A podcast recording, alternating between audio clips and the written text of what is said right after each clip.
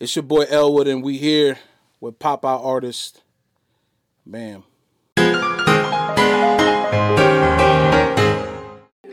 Said I got anxiety trying to creep on me. Trying to. I got anxiety creeping every day of the week. The reason why I stay awake, cause it come when I'm sleeping. So I got anxiety creeping every day of the week. The reason why I stay awake, cause it come when I'm sleeping.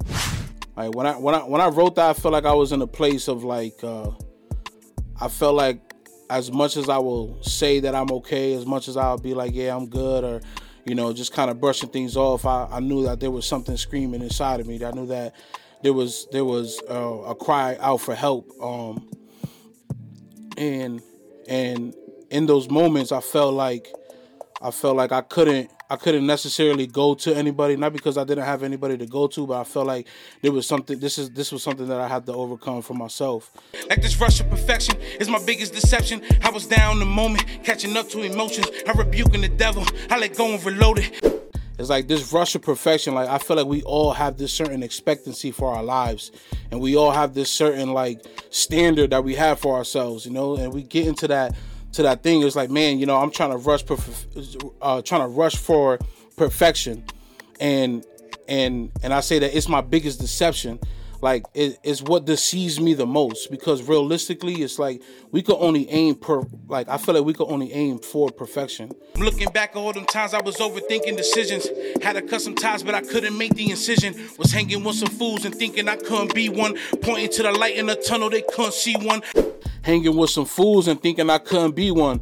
Pointing to the light in the tunnel, they couldn't see one.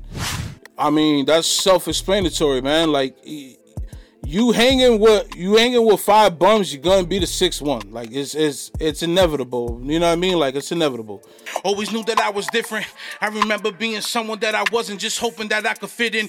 When you strive to for people to accept you, that's like that's like the biggest. That's like the biggest. Mis- that's not well the biggest mistake, but that's definitely a, a, a, big mistake as far as character building that you can make. I remember being young like I want to be grown, but now I'm here and I'm feeling like life could have froze, and I wouldn't have complained the time going slow.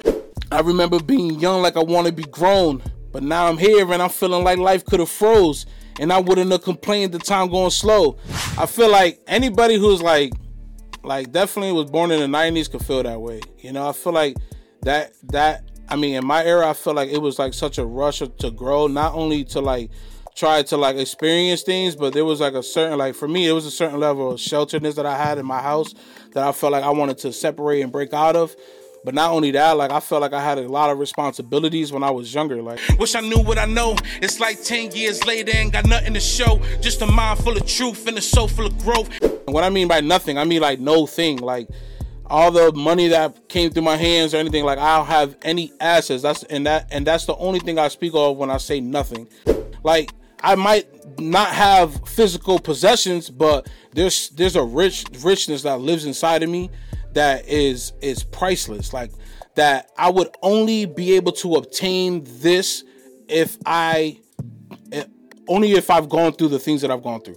It's no locked doors and you can't even leave. You entrapped in a cell in your mind and you unable to speak.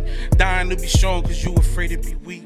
I just mean it's it's okay to get out of your own head, man. It's it's okay to to move on. It's okay to to find a different way out. It's okay to talk yourself out of what you're going through. Never got AIDS. I just made the word about that's my IE. First of my Lord knows I don't ask, and that's just how it be. In all lies, in all lies, in all lies. The chorus, I just kind of like spelled anxiety and and and and I kind of just went whatever whatever I was feeling in my heart at the moment. Yeah, yeah, it will be. that's how it be. That's just how it be. In no lies, in no lies, in no lies.